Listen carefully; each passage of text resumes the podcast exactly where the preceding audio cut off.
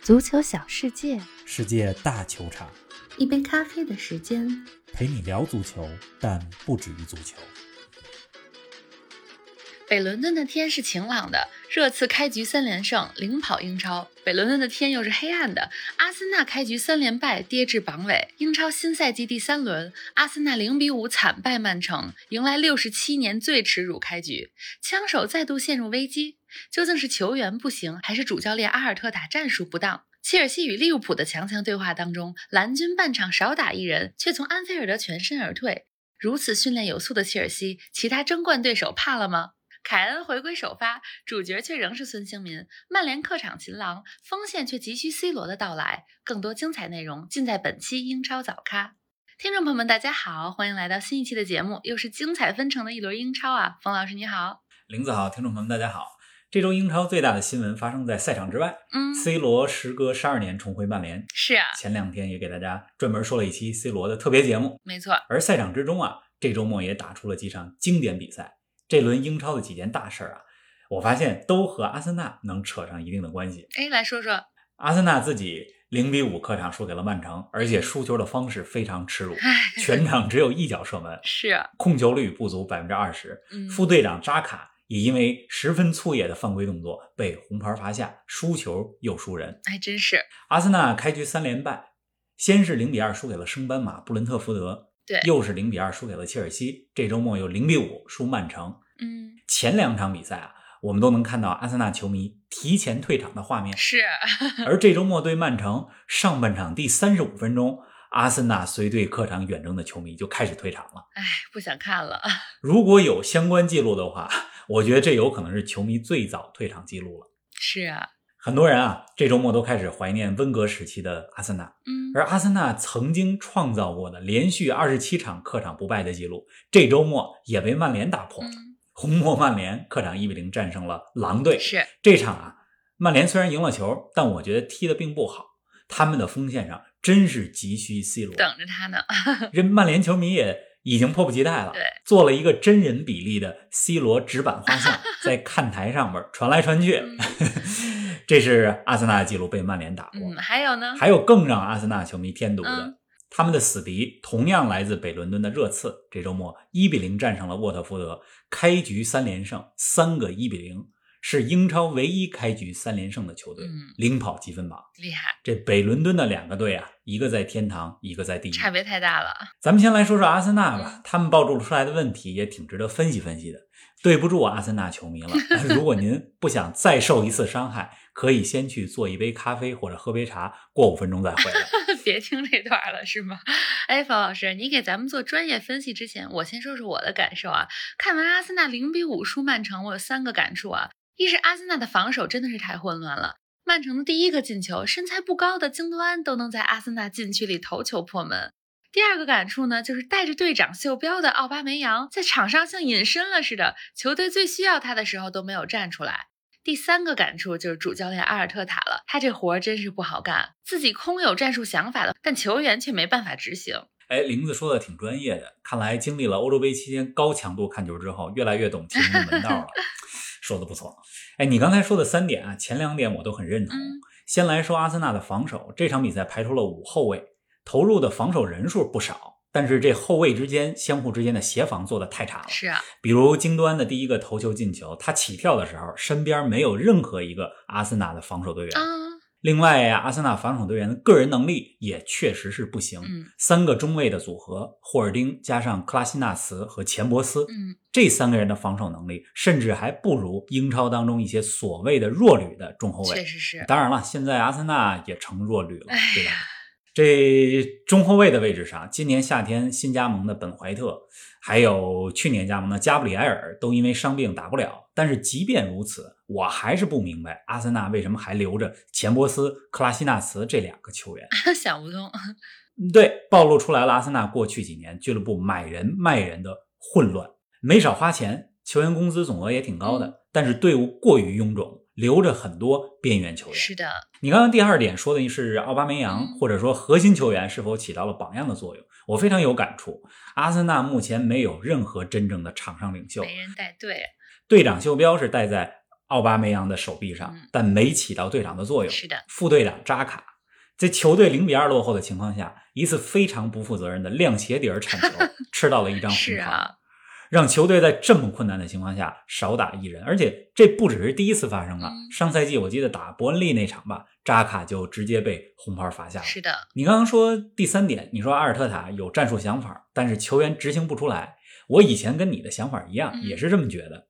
这阿尔特塔曾经是瓜迪奥拉在曼城的助教，是啊一定有很多战术想法，但是阿森纳球员没有执行能力。但是我越来越觉得啊啊，阿尔特塔的战术布置、人员选择也是有很大问题的。啊，嗯尤其是看了新赛季前三场以后，来说说，上一轮打切尔西，嗯这阿森纳上半场那是要和切尔西打对攻的节奏，战术非常不务实，嗯，而且在自己的防守左路给里斯詹姆斯非常大的进攻空间。嗯而这场打曼城呢，倒是挺重视防守的，派上了五后卫。咱先不说比分，光从比赛内容来看，我看不出阿尔特塔对防守端有什么有针对性的战术布置。嗯另外，之前咱们节目里边也说过，阿尔特塔作为一个年轻的主教练，缺乏一定的威信，嗯是的，管理球员方面也是有问题的。你看，扎卡被红牌罚下好几次了，阿尔特塔的反应都是球员被罚下场的时候拍拍他，安慰一下。啊而一个真正有威信的教 练应该做的是什么？当这事儿第一次发生的时候，就要表明自己的态度，让球员知道不能这样球队落后的时候你犯这么愚蠢的错误、嗯，哦是不被允许的啊是，，让他下次知道，下次就不敢了。嗯，所以，这样一支在温格时期之后积压了无数问题的阿森纳，呃，对阿尔特塔来说呢，这活儿确实不好干，但是他自身的执教也是有问题的。嗯，确实是啊。哎，我看很多球迷也在说，说阿森纳开局三连败也有不少客观原因，比如说最近两场接连面对切尔西跟曼城，对手太强啦，比如说阵容不整，伤兵满营。冯老师，你怎么看这些客观原因呢？我看了阿森纳赛季前三场全部二百七十分钟的比赛，嗯我觉得比三连败更加可怕的是呢嗯，他们表现出来的比赛内容让人看不到一点希望。啊，我觉得对手过强，伤兵满营不能作为借口。嗯这阿森纳啊，落得如此境地，俱乐部从上到下都有很多的问来题。说说，先说第一层，嗯这俱乐部高层这几年昏庸管理，管理方面甚至有外行管内行的情况，啊，而且在转会市场上也有很多不明智的决定。嗯，第二层呢？第二层，教练这一层，嗯阿尔特塔还是一名有想法，但是经验和领导力比较欠缺的主教练，嗯有时候过于理想化了，不够务实。咱们今天分析阿森纳，对吧？绝不是说应该让阿尔特塔下课。嗯就长期来讲，我觉得他仍然是阿森纳正确人选。现在谁来都不可能有谁比阿尔特塔做得更好，嗯但是呢，必须也看到他的问题。是。那第三层呢？第三层球员，嗯你看阿森纳的阵容名单，再看他们踢出来的比赛，我总有一个感觉：阿森纳这几年啊，没少引进球员，青训人才也不少，但又总感觉没人可 用。说白了就是球员组成不合理，是，买人也是经常有病乱投医。嗯比如说去年引进巴西中场威廉就值得商榷。嗯，没有整体的规划啊，哎还有一层原因，第四层原因嗯，球队的文化和心态也是有问题的。队内没有一个良好的气氛，更衣室里边没有正面的领袖。这队长奥巴梅扬开会还迟到呢，对 吧？副队长扎卡经常拿红对牌， 呀这给年轻队员树立的什么榜样？嗯而且你看这几年阿森纳外租的球员，比如威洛克，为什么人家一到其他球队就有好的表 现呢？这就说明阿森纳自己自己有问问题，嗯这几个层面的问题环环相扣，冰冻三尺非一日之寒。阿森纳想要变好，我认为先得摆正心态，嗯，不要自命不凡，是的，对吧？咱们就是得承认自己现在不太行，就是是英超的中游球队，嗯不要想着欧冠，不要想着欧洲超级联赛。好了，我觉得咱们说了不少阿森纳，呃，还是希望这支老牌劲旅能够尽快恢复元气吧，因为中国真的有不少阿森纳的球迷，对呀、尤其是八零后和九零后。没错儿。您正在收听的是《足球咖啡馆》，一杯咖啡的时间陪你聊足球，但不止于足球。欢迎您在各大音频平台关注我们的节目，同时欢迎关注冯老师的足球评论公众号“冯球必侃”，让我们一起聊球、侃球、追球。在哎咱们说完阿森纳，再把目光转向本轮英超的另外一场焦点战吧。前两轮两战全胜，而且不失一球的利物浦跟切尔西相遇了。哈弗茨的头球破门帮助切尔西取得领先。然而上半场快结束的时候，里斯詹姆斯的红牌加点球套餐却改变了场上的局势。萨拉赫为利物浦扳平。下半场切尔西在少打一人的情况下，顽强的逼平了利物浦，从安菲尔德全身而退。方老师来评价评价两个队的表现吧。这场比赛，切尔西虽然没赢球，但是更加巩固了我对于切尔西是本赛季英超最大夺冠热门的信心。嗯怎么说？大家想一想，这样一场强强对话，整个下半场少打一人，十打十一，又是客场作战，还能守住一比一的比分，而且没让利物浦获得什么绝对的进球机会。是这样的，切尔西是真正的实力强大。嗯，这场比赛上半场，哈弗茨进球之后，其实切尔西就把比赛带进了自己习惯的节奏。嗯，但是上半场快结束的时候，啊一次意外打破了场上的局面，是的，利物浦的射门被切尔西的里斯维詹姆斯在门线上挡出去了，因为皮球碰到了詹姆斯的手臂，所以是一个红点套餐。嗯，主裁判安东尼泰勒看了 VAR 回放之后，给了红牌加点球。是的，其实切尔西被罚下一人的时候啊，我当时我就跟我自己说，我说如果下半场切尔西能不丢球，那我就相信这赛季切尔西绝对有戏夺冠。嗯这到了下半场，作为中立球迷啊，我非常享受切尔西的防守。啊，下半场四十五分钟少打一人，还踢得这么有组织，可以说切尔西的个人实力、团队配合，再加上球队的战术纪律性、执行力，真是过硬，各方面都很好。给主教练图赫尔点赞。是的，利物浦这边呢，其实踢得也不差，踢得不错，尤其是范戴克加上马蒂普的中卫组合，嗯防守卢卡库还是很成功的。是，有了稳定的中后卫组合，利物浦这赛季应该不会掉出前四，嗯但是他们和切尔西这么一比，还是有差距的。有差距了。这场就比较明显。是啊，哎，说完了红军利物浦，咱们再来聊聊红魔曼联。曼联这轮是客场一比零险胜了狼队。今年夏天引进的两名新援桑乔和瓦拉内都首发出场了。方老师，你对他们的表现满意吗？瓦莱内表现可以说可圈可点吧，他和马奎尔的中卫组合，之前咱们节目里分析过，俩人是互补的。嗯从组合上来说呢，要比马奎尔加林德洛夫更有一加一大于二的效果。是，瓦拉内转身速度比较快，今天狼队有几次有威胁的进攻，瓦拉内补位都做得非常好。嗯，为曼联打进唯一进球的呢是格林伍德，三场比赛三个进球。青木同学状态不错，啊格林伍德英文名字 叫 Greenwood，是的，所以中国的曼联球迷字面意义翻译过来就管他叫青木。是，除了格林伍德，曼联的一大功臣是守门员德赫亚嗯，扑出了狼队的必进之球。嗯我一直认为德赫亚是世界前五的顶级门将，嗯，他手脚并用的这种扑救方法，也是对于守门员的技战术有着革命性的影响。嗯但是节目开始的时候咱们就说了，曼联这场虽然赢了，整体表现并不尽如人意嗯，尤其是中场踢得比较乱，边路的桑乔也不太在状态。嗯，还有一次防守失误，差点造成失球。也挺悬的。平心而论啊，我认为这场比赛如果是平局，会是个更合理的结果。嗯曼联可用之人很多，但是所有球员配合在一起，并不是最佳组合，还得调整。也不是最佳状态嗯。索尔斯克亚要做的工作还很多，是的，其中一个问题就是中锋位置上冲击力欠缺。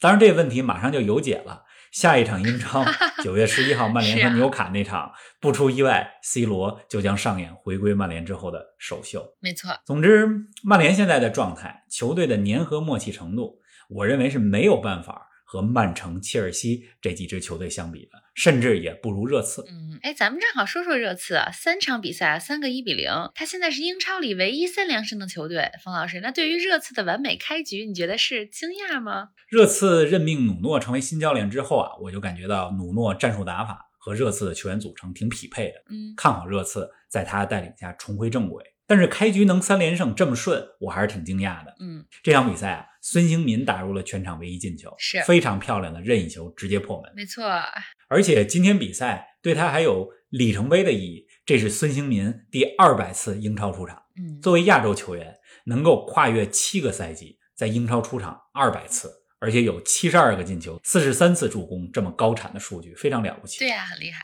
刚才咱们说到了北伦敦的天，一半是晴朗的，一半是黑暗 的，对吧？是啊，如果说阿森纳那边充满了负面的因素，那么热刺这边呢，现在是充满了积极的因素。嗯凯恩确定留队，是今天也首发了。努诺执教以后，热刺阵容当中，德里阿里焕发了职业生涯第二春，和伊比尔不仅能防守，也能进攻。嗯，右后卫小将坦甘加这几场比赛连续首发，表现出色。都很好。而且从今天热刺打沃特福德的比赛里，你一些细节能看出来，热刺队员们之间相互鼓劲儿，非常团结，这说明球队氛围好。这很重要。不过赛季很漫长，嗯，咱们继续关注热刺的表现吧。话不能说太早。是上个赛季，热刺在穆里尼奥带领下也是开局非常强势，但是到了圣诞节 之后就滑落了。虎头蛇尾。哦我还是看好热刺这赛季有冲击前四的实力。嗯，行啊，咱们这几支豪门球队的表现呢，都一一盘点过了。冯老师，本轮英超的其他比赛还有什么亮点吗？跟我们说说。哎，我这周末还看了伯恩利和利兹联这场球，这两个呢都不是强队，但都是英超当中最有特点的球队。嗯，伯恩利是防守见长，传统英式打法。利兹联呢，在贝尔萨的调教之下，全场紧逼，人盯人的防守是踢得非常好。所以我上礼拜其实就决定，这周末一定要看伯恩利和利兹联这场球。嗯最终呢，两个队打成了一比一。我想说的是，英超之所以好看，我们之所以喜欢英超，不仅因为豪门争霸，也因为有伯恩利、利兹联这样有特点的球队。是啊，另外，英超之外，对吧？梅西上演了来到巴黎圣日耳曼之后的首秀，是啊，终于大巴黎客场二比零赢兰斯的这场比赛当中，梅西下半场替补出场，踢了大概半个钟头吧。我觉得主要是波切蒂诺想让他适应一下比赛的节奏。是的，不过大巴黎这场虽然赢了，踢的还是比较乱的。我觉得这么多球星来到大巴 黎，球星还需要一个云集磨合的过程。确实是。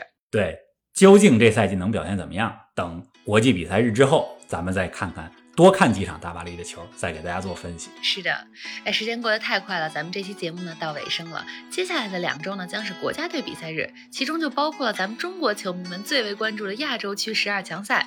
中国队的首场比赛呢将对阵澳大利亚，比赛时间是北京时间九月三日周五凌晨两点。因此，我们的下期节目呢将在周五的早上与大家见面，为大家带来国足十二强赛首战的赛后评述。咱们下期节目不见不散。祝国足好运，周五不见不散。